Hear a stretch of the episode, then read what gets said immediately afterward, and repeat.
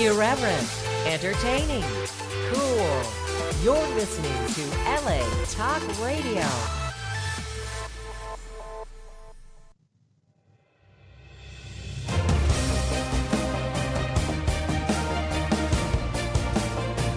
You're listening to The Horse Ownership Experience with Billy Koch and Michelle Yu, right here on LA Talk Radio.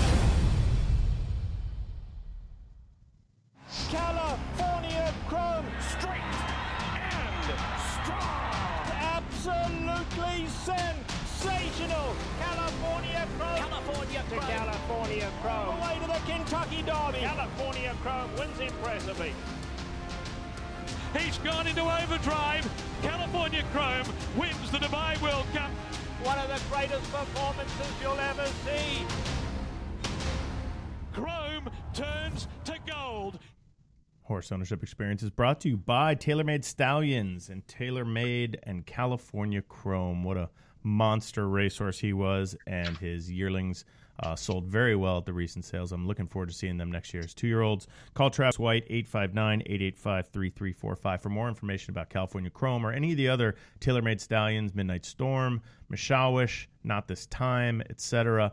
Uh, great group over there. And if you ha- if you have any also breeding questions or anything like that, call Travis. He's amazing. He'll help you out. 859 885 3345. It is Tuesday, October 15th. This is the Horse Ownership Experience. I'm Billy Koch, founder, managing partner of Little Red Feather Racing Club. Alongside of me, as always, is the great and talented Michelle Yu. Michelle, how are you today? I'm doing super good. Thanks for asking, Billy. How was your weekend? Uh, good. Yeah, It's good. had Yeah. some pick some winners out there. Uh, yeah, I have a lot of winners like this meet. I'm just really shitty in ticket construction. Okay, well maybe we can work on that.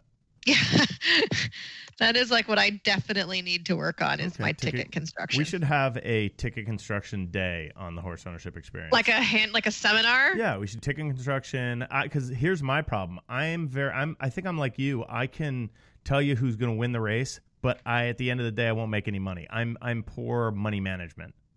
Oh, so I'm not poor. I just, I just like chuck. Like I'll be like, okay, the favorite could win, but I really like this horse. I'm just gonna chuck out the favorite, but then I don't structure it the right way around doing that, Okay. or I try to do it too many times, or I don't know. We'll I just don't do great. Um, I have a. Uh, we have a great show by the way. Bradley Weisbord is going to join us. He has been on our our show before, probably two years ago or three years ago. They have, uh, I think, 300 horses that are going to be in the Breeders' Cup um, in various partnerships. Bradley's a great guy. He is. Uh, he's very knowledgeable, very enthusiastic, and uh, he runs Elite Sales as well as his own uh, bloodstock company. So we'll we'll talk to Bradley, and we're going to talk Breeders' Cup and all of his uh, horses that are going there, and then uh, going. Many of them are going the next night to be sold, or, or a couple nights later to be sold at Fasig-Tipton in November.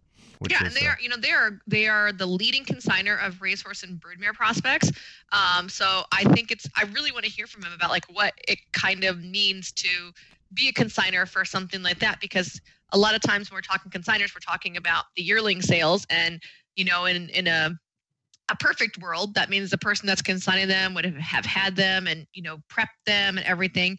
And in this instance, obviously, these are racehorses coming from barns that have raced maybe a day before and coming into here. So I, I do want to hear all about that. We will find out from Bradley Weisbord in about uh, 10 minutes. Michelle, I want to start off with a couple of things.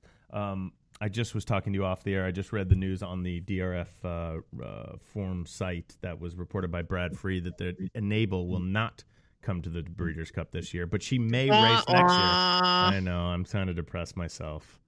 Um, so anyway, that's bad news. Um, I also have to tell you a quick story about my friend George Scott, who is one of our partners in, in Little Red Feather. And I got a text the other day, and he said, "You rode um, uh, Kona Gold. Kona Gold." And I was like, "Yeah." I was like, "Oh, you listening to the podcast now?" And he's like, "Yes." He goes, "That's incredible. That was my favorite horse." So it's so funny that there's so many not only people actually downloading the podcast, but listen uh, lovers of Kona Gold. So that was I thought that was pretty neat. Anyway, Um, what's uh we we are 17 days away from Breeders' Cup. It seems like the whole world is now talking about Breeders' Cup, and that's basically all we're thinking about. But there were some good races over the weekend, so why don't we get caught up on those, and then we'll bring Bradley on. Um, before, can I ask a question real quick? The other news that I saw uh, was that Johnny V is going to ride Secret Spice. Yes, Yes, uh, we got together with uh, Bradley, who is uh, he brought Bobby Flay into our partnership, and Bobby Flay purchased uh, fifty percent of Secret Spice before the race in Del Mar, the Clement Hirsch, and uh, we were got together with Bradley and Bobby and uh, Richie Baltas and made the decision that Johnny V is the right guy to pilot Secret Spice in the distaff. Um, so was that something that they brought up? Was that something that Bobby called and was like, "Yo, let's talk about this," or? I think after um, we, when we started talking about which race to run in. Um, either the uh, Filly Mare Sprint or the distaff, and it's, Mhm. it's basically looks like the distaff, although we will pre-enter. Um, we started talking about different jockeys because we knew Prat had a mount in the sprint already.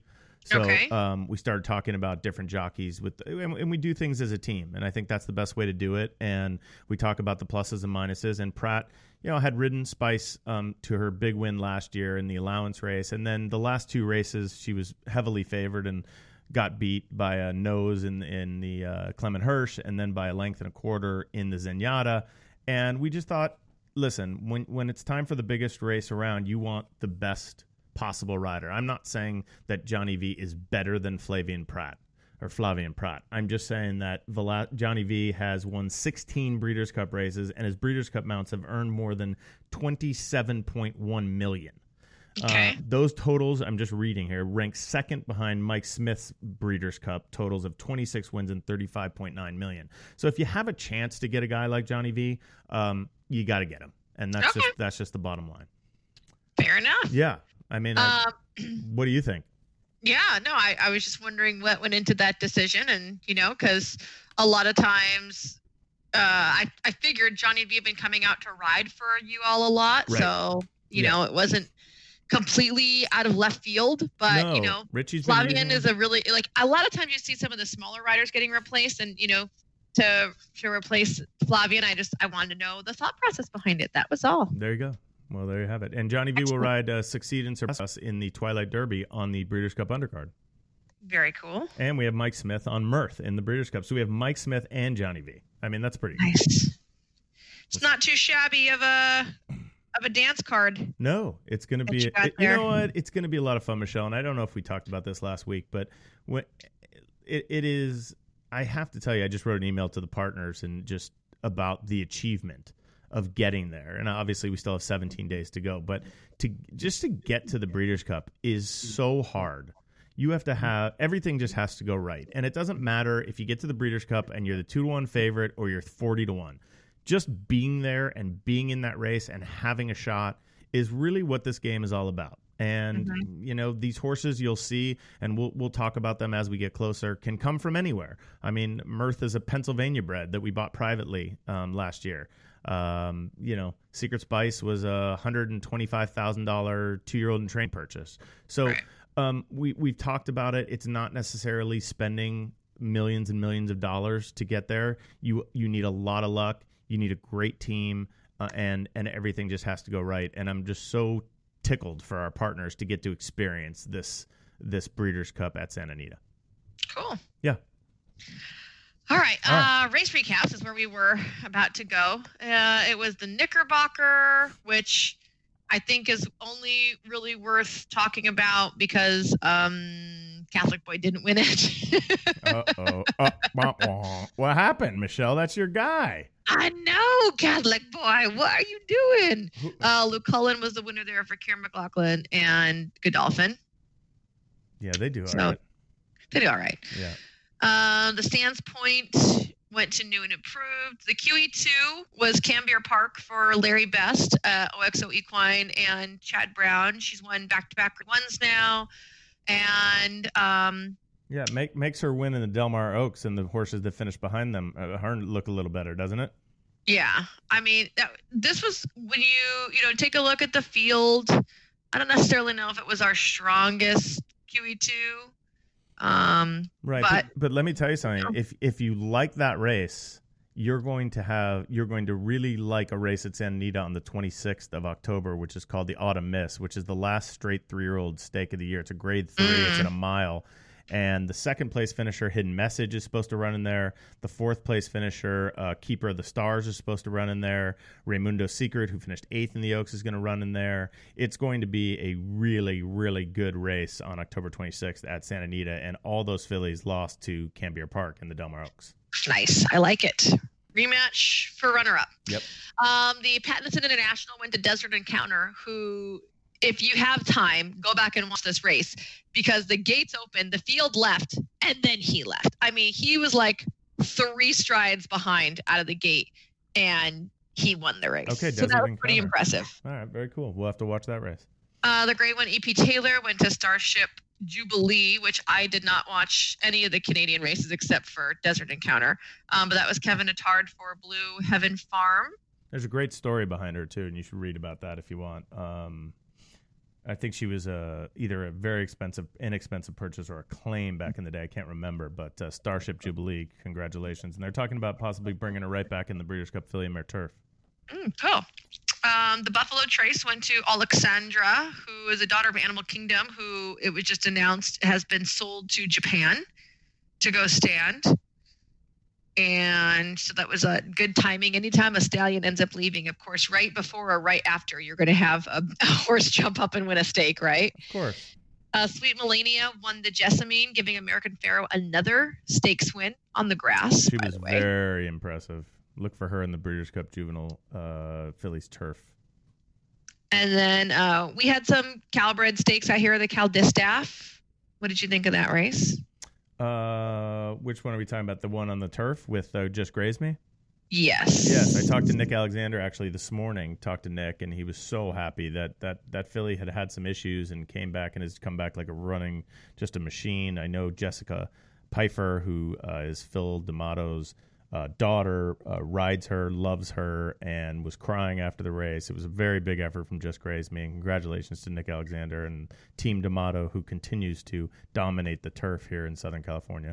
And we had uh, the Anoakia where Leo Leucothea um, crushed, absolutely crushed. So she didn't run great on debut at Ellis, and they dropped her in for a sixty-two thousand five hundred dollar tag at Del Mar, and she won by like eleven. And then they tried her in the Chandelier, uh, and she got crushed. And then they put her back in. I'm sorry, not in the Chandelier, in the Debutante. She got crushed. And then they brought her back in the Chandelier at Santa Anita, and she lost the jock and uh, tried to take out a photographer or Yes, two on the outside rail. That was amazing.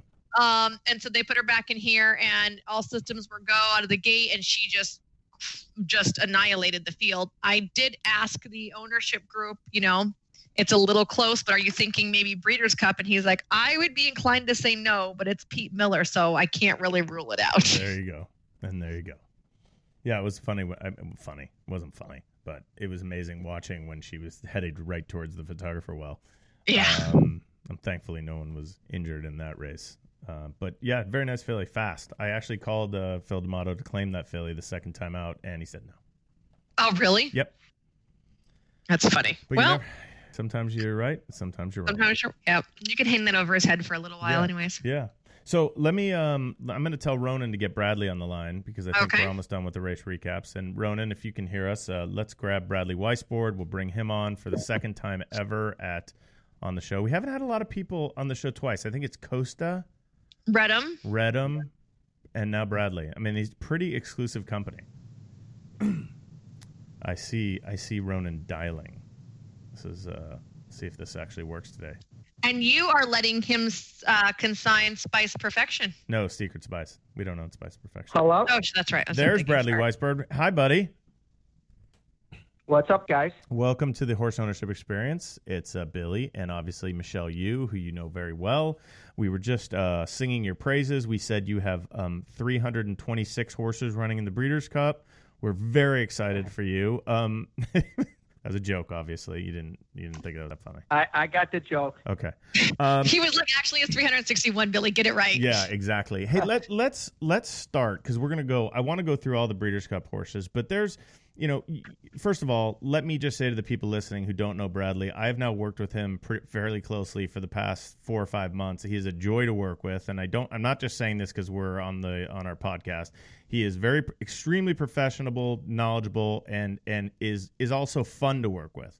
Um, So that's the compliment. The the interesting thing about what you do, especially with guys like Sol Kumin and others, is you you buy a lot of horses privately and you buy pieces of them. And there are those out there that that frown upon this business practice. Um, what do you say to those people? Listen, our, our business has a lot of different angles to it. Um, clearly, Sal's a model that he's been extremely successful with has been uh, buying piece of horses. That being said, he had Lady Eli, who he owned 100% of.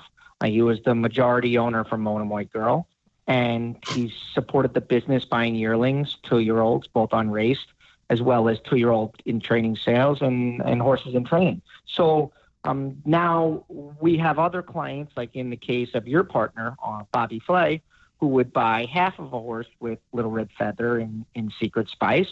And then we have uh, clients that have done everything from a horse like Uni, which is import a European horse over, and she's headed to the Breeders' Cup Mile, to Midnight Bisou, uh, domestic purchase after the Kentucky Oaks.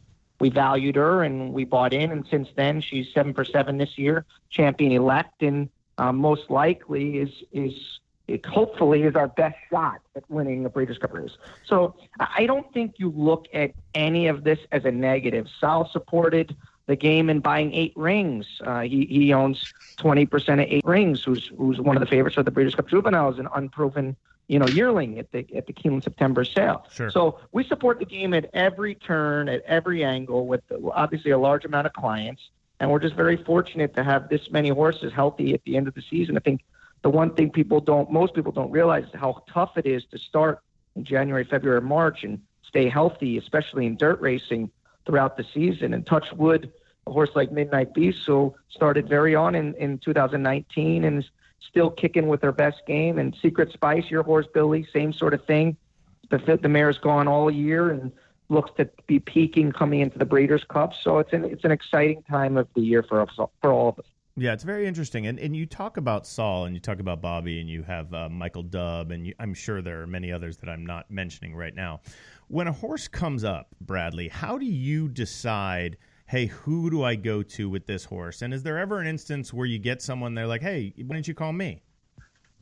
Oh, what a tough question. You had to ask. I'm sorry. I'm sorry. I'm So sorry. I think, I think you're just looking for all the clients to just call you instead of me. uh, oh yeah, that's what I, that's what's Um, happening. No, it, listen, it's it's not easy. Uh, it, it's uh, I guess what people say today's tax day, so um, everybody complains about taxes, but nobody should be complaining about taxes. If you're paying a lot of taxes, you're making a lot of money. Sure. Same sort of thing here. I, obviously, when we win races, and certain clients see that they're not in the the specific horse that won, they could say, "Why didn't that get offered to me?" What I would like to say is that um, Sal specifically has been the biggest supporter of our business since 2015 when we kind of hooked up. So there's no question um, he's going to really see a lot of these private deals before most. That being said, he doesn't do everyone, and I know what kind of um, what he likes. Now let's take the case of Shekky Shebaz. Uh, that's a case of a horse that's pointing to the Breeders' Cup Turf Sprint. That horse won for a claiming tag of twenty-five thousand. Michael Dubb was second in the race. Uh, Mike and I spoke, and he said, "What about the winner?" And we bought the horse for under a hundred thousand.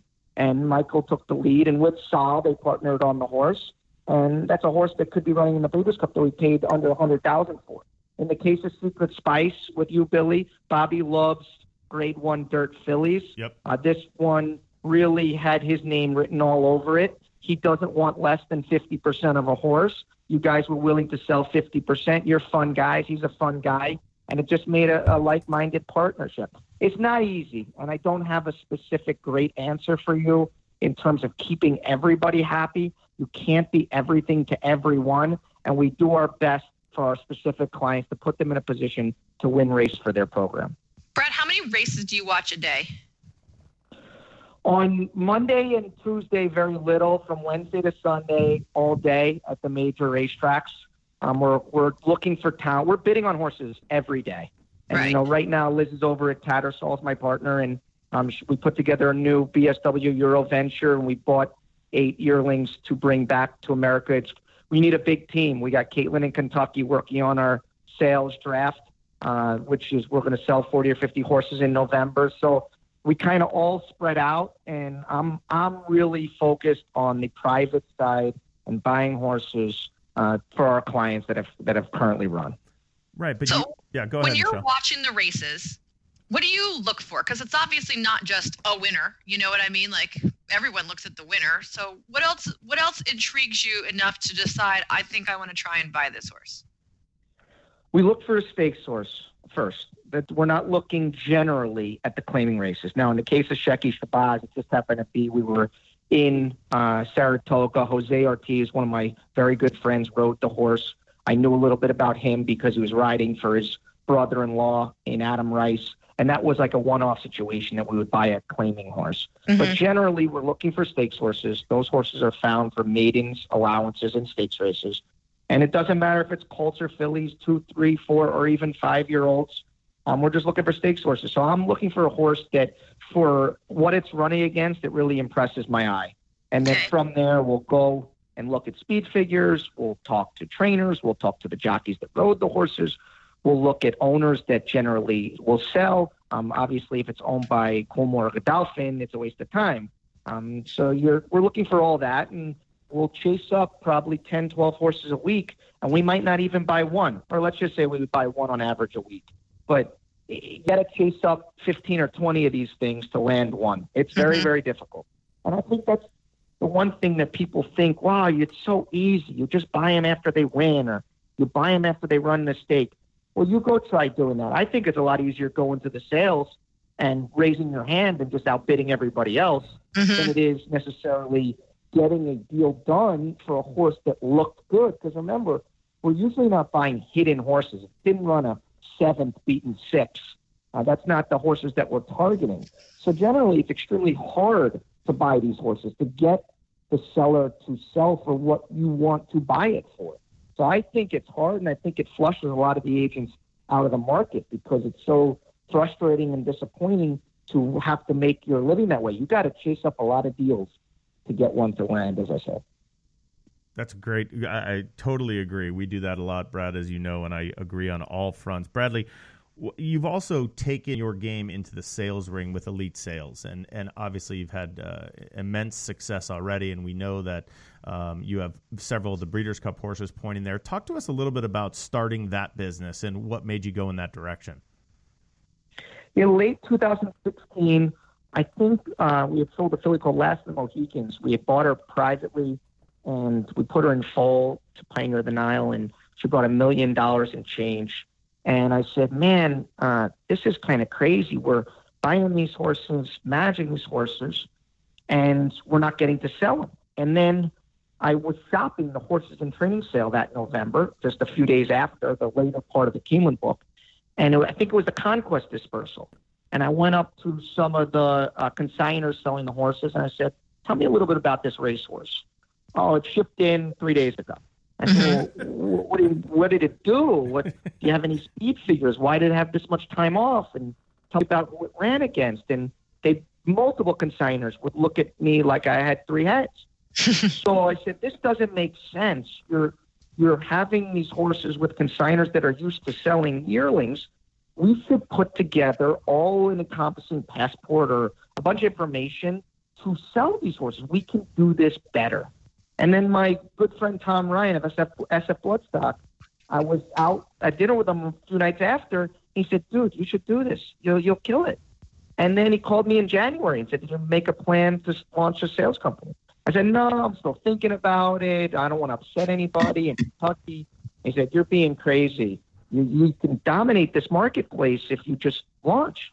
So we launched in July of 17, and I think we've been the leading consigner at every horse and training sale since. That includes January, April this year at Keeneland, November sales, and uh, it's it's been an exciting ride. And honestly, it's been pretty easy. Um, the hard part is buying these horses privately.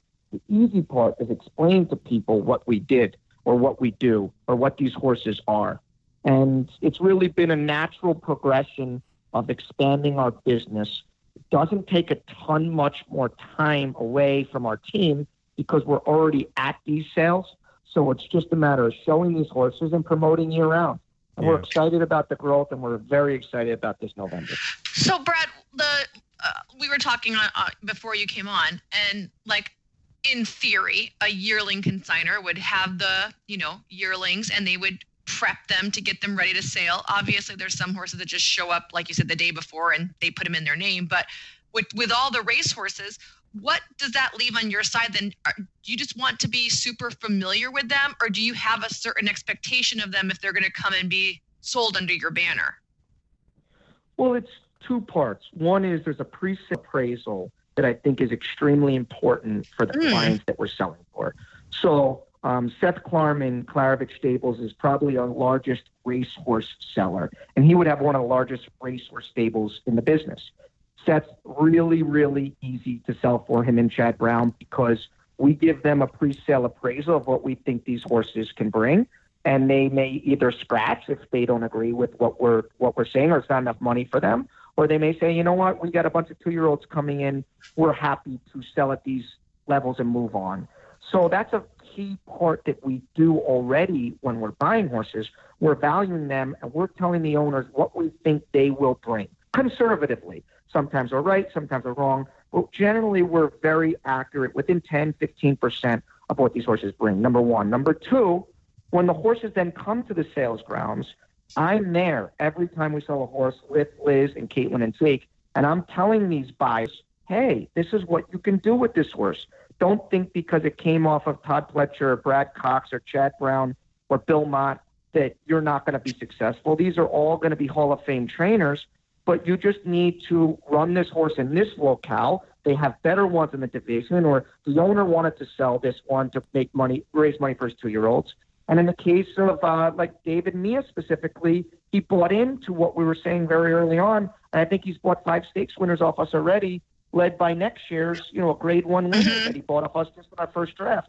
So it comes from a pre-sale appraisal. The owner understands you understand the market. Then going to the sale, achieving that value, and then hopefully those horses going on and doing well for the next connections. And you know, that's another thing, Billy. You talked about a little bit of conflicts, no matter of who I tell which owners do I give horses to.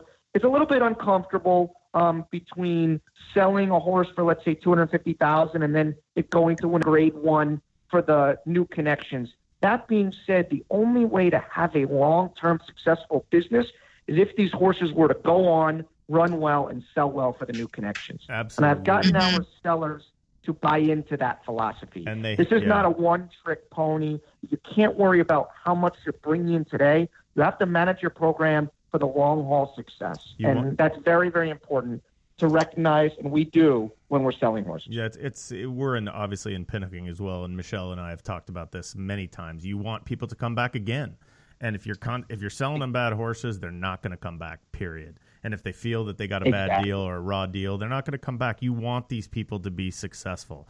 Um, all right, we've talked about the sales. We've talked about you. Let's talk Breeders' Cup, Brad. How how many horses are going i i with the Weisbord Elite BSW uh, program? somewhere in the range of 15 to 17 horses uh, at the moment. You know, obviously we're a few weeks out, and you hate to talk about these things too early because it's not the week of the race, and health is going to be what determines who runs. Sure. But we have 15 to 17 horses. Probably 16 or 17 will qualify. We're still we're going to pre-enter 17 or 18 horses, and then one or two may be excluded.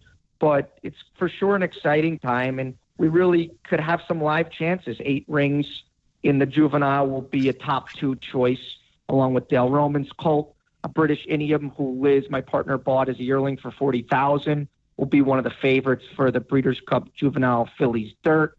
Uh, you'll have uh, Midnight Bisou will be the big favorite for the distaff. Uni will be very live for the mile.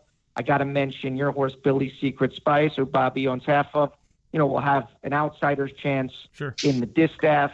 Channel maker with no enable as she's not coming over for the turf race. If he can sit a trip, he was just uh, most recently second in the in Yeah, the Grade yeah. One Joe Hirsch at Belmont, so he'll be one of the chances there. Uh, we're going to supplement two horses, both Uni and Miss J McKay, in the juvenile turf sprint. She's undefeated. She'll be running against the boys. She got DQ'd from her middle race, but won her last very impressively. She'll be one of the fastest on the sheets going in. And then we have some fillers, um, andesite, comical, uh, Shekky Shebaz, potentially Landeskog, Pole Front, Mr. Freeze. Uh, I probably left out a couple. That- no, here, you've done but very well. This is incredible. No, it's incredible. I mean, by the I'm, way, not, I'm bu- not looking at the list No, here, so you before- caught me a little off guard. no, but before- I think I mentioned most. Yeah, before you came on, Michelle and I were just saying how incredible it is just to get there with one horse, um, and how you need to be lucky. You need to have everything break right. You need to stay healthy. Uh, there's so many, and you need a good team. Obviously, you've put together a good team. Is there? Uh, let's take out the distaff. Forget about Midnight Bisou and Secret Spice. Is there a horse that you're specifically rooting for that you have a little bit of a of a of a love interest with? Oh, tough question. Um, I would say either British Idiom or Uni. British Idiom because I know how important that is to Liz's career and to everybody that knocks us for our operation buying proven horses. This was a forty thousand dollar yearling in front of everybody's face at public auction. Right. And this is the second time she's been able to do this on top of Monomoy Girl. Yeah. And it's for our biggest clients. These are clients that we run their stables in terms of Stuart Grant's, the Elkstone Group, and Sol Kumin's Madaket Stables. Michael Dubb, who's been our biggest seller the last couple of years. And then Uni for Bob LaPenta, who I syndicated Catholic Boy for. And again, Sol and Mike. That was a horse Nick de Watrigant, my partner in France, found. So I would probably say those two darlings. That being said, Midnight Bisou has been a special ride for us this year. I've gotten close with Jeff Bloom. We're selling her in November. She'd be as good of a prospect as we've ever gotten to sell. Obviously, Tepin uh, set a record for the most expensive in foal broodmare, but Midnight Bisou is a special kind because we've never had a four-year-old in the prime of her race career when everybody says five-year-old is the best year for a racehorse. With that opportunity, I mean, she should light that place on fire. So I would say probably Midnight Bisou, just a neck in front of the two I gave you, and Uni and British Idiom. But it's going to be an exciting two days for us all. And you know, answering your first part, Billy, about easy or hard, how hard this is.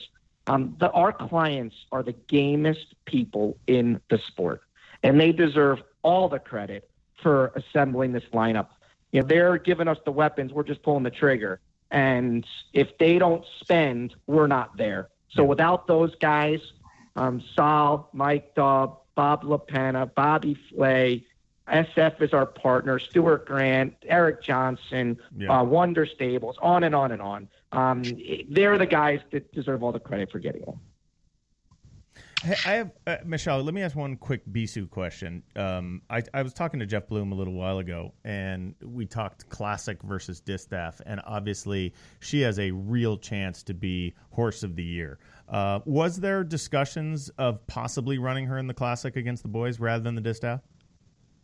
Between Jeff and I, no. I've read a little bit about it that there was, you know, it, it creeped in his head, I guess, when when uh, the media said something. But no, um, there's never been a discussion. I, personally, we, we we own a minority interest in the horse. Jeff manages his horse. He's done a brilliant job from day one, um, from when we got involved. But even uh, getting her through from the Kentucky Oaks, getting defeated to making her a champion this year, every everything he's done has been perfect. But no, we've never had a discussion Okay. about running her in the classic, and hopefully she can cap an eight for eight season and be in the conversation for horse of the year. Brad, talking about selling her at the sales, and like you said, this is kind of a rare opportunity because she is in the prime of her career. Do you have a gut feeling either way? Do you think she'll be bought and raced, or do you think she's headed off to the shed? for sure bought and raised. I mean, how she'd be the best racehorse in the prime of her career to come on market since Royal Delta. Uh, they bought uh, Besilu bought Royal Delta, and that was his best purchase in the game. I mean, he had two championship seasons, and you know he, he took she took him around the world. So how can you buy a filly like Midnight Bisou in the prime of her career and retire? I mean, I, I wouldn't even understand that mindset, assuming that she came out of the race healthy, performed as she has, and vetted clean, which there's no reason to think that she won't. I think she's a prime prospect for somebody to go around the world. You can go to Saudi for 20 million. You can go back to the Breeders' Cup in Kentucky next year. She's won at nine different racetracks. The racetrack doesn't matter. The distance doesn't matter. So no, I, I see no scenario that she would be retired, assuming she's healthy. And just look at today, uh, Khalid Abdullah announcing Enable's going to take revenge and go for an arc next year and stay Mhm. in training. I think the the trend is leaning towards owners wanting to run their horses at least through their five year old season and even into their six year old season, as there is with Enable or our clients with Uni. Mike Dubb did it with Fourstar Crook, and she won the Grade One Flower Bowl in, in her six year old season, her first Grade One. But Mhm. I don't see any scenario, assuming health, that Midnight Bisou wouldn't stay in training next year. You know, Oh, you- I love that. yeah, that makes me news. so happy. hey, and, and Brad, you you said that trend, but yet we see this trend on the other side because the horses you just mentioned were all fillies and mares. The trend on the other side, where we get our stars, whether it's uh, American Pharoah or Justify, they seem to all be going to the breeders uh, to the breeding shed quickly. Um, what is that? Just because of their perceived value? Well, I think it's perceived value and the residual value could plummet. So, in the case of Midnight Bisou, if you were to run her next year and for some way, somehow, she didn't give it to you and she lost two or three races in a row, which she's never done in her whole career. But let's say that happened. Her residual value wouldn't take a large fall. She's champion. She's won five grade ones. People are going to still respect her as a broodmare. In the case of a stallion, if you were to buy that stallion for a lot of money and race it and lose three or four times, the market in Kentucky's a lot uh, harsher on you if you were to lose a couple races. And I think that that fact alone forces horses into early retirement.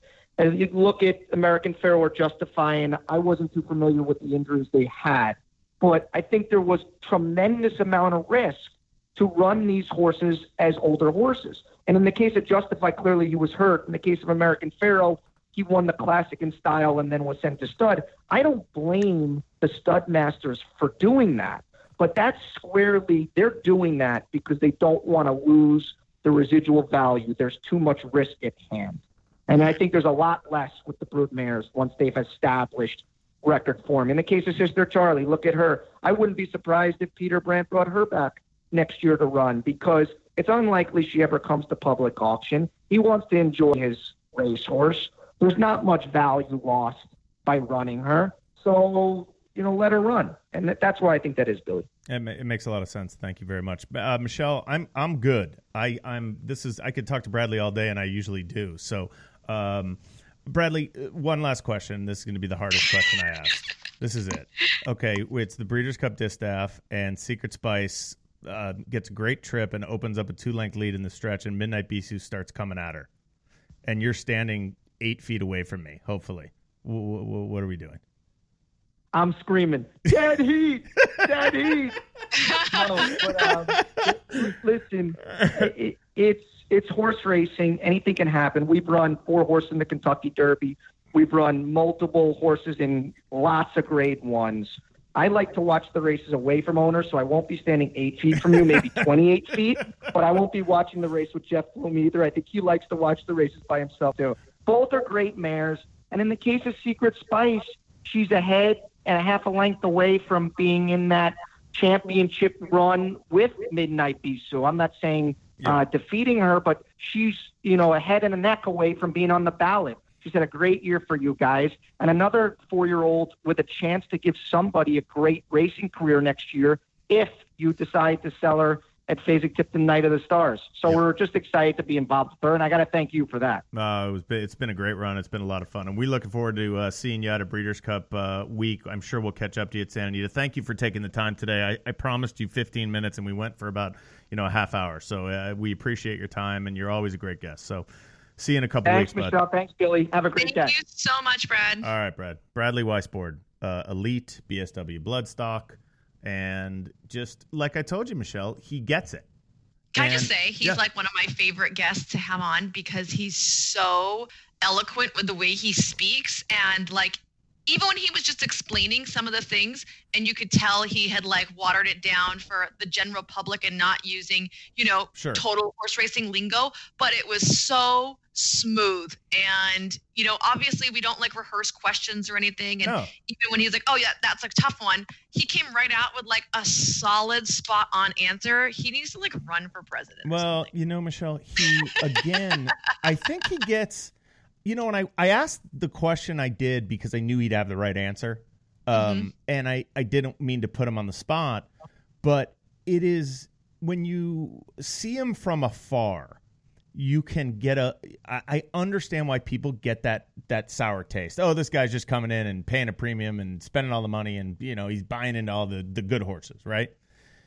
But when you hear him talk and understand the perspective that he brings to the table, you gain a, a much different view and and and you have much greater respect. I didn't know Bradley at all until a couple weeks uh, years ago, and we have very different personalities, but we get Yeah, you know, along. Brad, Brad hated me for a while. I remember the first time he did this show, I didn't even think he'd come on because it was with me. Yeah, yeah, but but once you get a chance to know him, and especially once you get a chance to work with him, as we have, there is a whole new level of respect. He gets it. He understands the game. He's able to price horses. He's very easy to deal with, and it's it's been it's been a great experience. And and I so appreciate him coming on today. And I'm glad everybody out there got a chance to kind of listen to these really interesting topics about sales and mares versus stallions. Well, and I think and, it's so important what he said too. Like when he's talking about their consignment at some of the horses of racing age sale, they're not just like, oh yeah, here's uh, Secret Spy, she's a Grade One winner, thumbs up. Like telling you what you could do with this horse. This Right. is where you need to place the horse. Like really giving the buyer some introspective because, um, you know, we don't have a lot of horses of racing age sales in the quarter horse bin- business. So when we were first talking about, you know, some of them, Ryan's like, well, they're just getting rid of these horses. I'm like, no, no, no. It's not like that. It's not like they're dropping a horse for a cheap claiming tag, right? Like, Well, also, also, you, you, it's always no matter when you buy a horse, it's buyer beware. It's your Oh, job. right. It's your job to vet the horse, scan the horse, do whatever Mm-hmm. else you need to do. So, if you think the horse is sound and you think that the horse has a great pattern or whatever you do, you can buy these horses. I think he's absolutely right. I would not run away from their consignment or any consignment that you trust the people who are running it the, the the we do pinhooking, Michelle. I can't tell you. you- Uh, we sold Instilled Regard, who ran fourth in the Kentucky Derby and is is about to come back. I read he's coming back, and he's I think uh, Chad Brown and OXO have turned him into a really really nice turf horse. Um, and I and it- it helps your business. You cannot just go out and sell bad horses. If you do, Right. no one will buy from you, and that's the bottom line. Anyway, anyway. I'm would you buy right Midnight now. Bisou? I don't think I could afford Midnight Bisou. Wouldn't that be amazing? Um, you know, it's funny when he was talking about it. I was thinking to myself, how, a how, much I should wanted you to go? ask him what, what's what's going to be your conservative estimate to Well, Jeff Bloom. I wanted be- to ask him, but I didn't want to put him on the spot because he did like he was full in Yeah. about like Yeah. she's a racehorse. It was it was many many. It's going to be many many millions. I, I'm curious. You know, one of the things I was going to ask too, and I think he has to think about is how many people out there can actually buy her. So he's actually dealing with a very small segment of the racing population, unless people stick to this trend of we have- getting together and and teaming up and hey you buy a quarter we'll buy a quarter you buy 20 you know uh, um, just because she is going to be uh, she she's going to top the sale in, unless there's a horse I don't know about coming in. Well, we have to remember too when you're talking about um, her residual broodmare value, she is not fancy bred. yeah but that's So yeah but we she have to, you know you have to kind of like keep that in mind too. If someone's looking to buy her, they don't necessarily. I don't want to say they don't Right. want her as a broodmare. But I'm thinking of when you, but- yeah, when you when you go to these kind of things, you look at three things. Um, obviously, pedigree, um, race record, and um, and physical, Mm-hmm. right? And the, the so you as a buyer have to decide which is the most important to you. And I, I believe I haven't seen Midnight Bisou up close and personal in a while, but I believe she's an excellent physical. She's a beautiful filly. Um, that's just just from seeing her on TV. I have not seen, like as I've said, I haven't seen her lately. Uh, so when you put all those things together, that's when you get the big, big, big, big, big bucks. uh, Mm-hmm. and it's it's going to be interesting and it's going to be fun. And I think it's it's it's he's in a lot of different parts of the game, and that keeps you on your toes. And I think it's a, a very positive uh, outlook for his company. So I'm reading the um, passport that Elite has for her. That's what they call like a little like a prospectus almost on their consigning or their consigned horses, and it has like uh, that walks you through their race record, like points out horses they've beat, and like gives you some stats. So one of their stats is that Midnight Bisou has run four negative Thoro-Graph numbers in her career, as it is more than any of the below fillies and mares did in their careers, and that includes Songbird, Stellar Wind, and Abel Tasman, who sold for nine, six, and five million dollars respectively. Well, there, there's your ballpark. You just nailed it. Uh, Bradley, thank you again for coming on the show. Uh, All right. Michelle, what do we have coming up? Because we only have about three minutes. Um, okay, so coming up this weekend, obviously there's no racing on Thursday because we had Monday racing. So Friday is when the race week kicks off. Don't forget it's two dollar beer Fridays. On Saturday, it is the Santa Anita Wine and Spirits Dinner Series. Also, the Pumpkin Patch and Fall Fest does uh, kick off in the infield. So if you've got some kids, bring them on by. It's the California Flag Handicap. Um, and then Sunday is the pumpkin patch again and the Sunny Slope Stakes. Is that a new stake? I don't even know what that stake that is. No, we, we've had the Sunny Slope before. Really? I Yeah. don't recall it. I think it's. I think it's. Uh, is it two year olds? Two year olds going Yeah. six and a half. Yeah, it's a two year old. It's the it's the same race that we just had for Colts that we just ran for Fillies. That Lucati, Luke, Luke, I can't say name. Leucothea. Lucothio uh, was victorious in. Oh, okay. Michelle, All that right. was a great show. Um, yeah. thank you good very call much. bringing on Brad and amazing job by Good- Brad. Good luck to uh, Mr. Weisbord with all of his Breeders' Cup horses. Uh, thanks to TaylorMade Stallions. Thank you to Del Mar and Santa Anita who helped put on the show. Uh, if you have any questions about anything, please tweet us at Own a Horse, at the Michelle Yu, at BKLRF.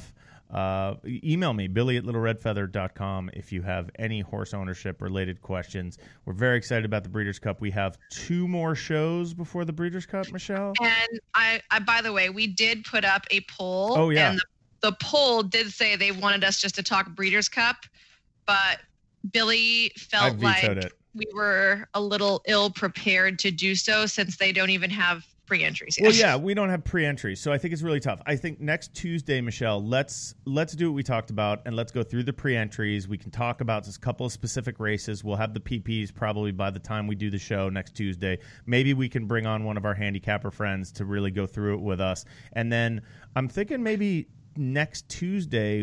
What if we do the show live from Santa Anita? If there's some Breeders' Cup people around, maybe we can grab a couple guests. Maybe we'll look into that. Yeah, we can talk about it. I'm doing um, breakfast with the works for the Breeders' Cup show, so I'll be there every single day broadcasting until 10:30. Perfect. Maybe we do Just that next Tuesday. That in mind. All right, we'll do it. We'll do a a, lo- a uh, Oh, maybe we can do like a Facebook live video or something like that while we're maybe doing we it. can. Look at us getting all technologically sta- uh, savvy. You've been listening to the horse. as I, that's as far as I can go there, Billy. This is the horse ownership experience. Thank you to everybody. Thanks to everybody who's downloading the show and all the guys who listen on a regular basis and, and text me during the show, which is always fun. Uh, Michelle, you're the best. I will see you at the racetrack this weekend, and we will see the rest of you next Tuesday.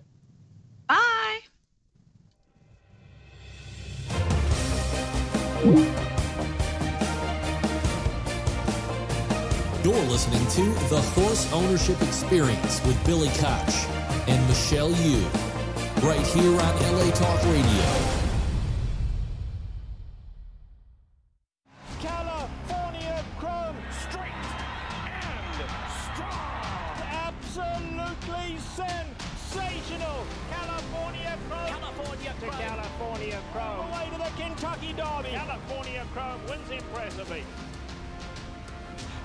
gone into overdrive. California Chrome wins the Dubai World Cup. One of the greatest performances you'll ever see.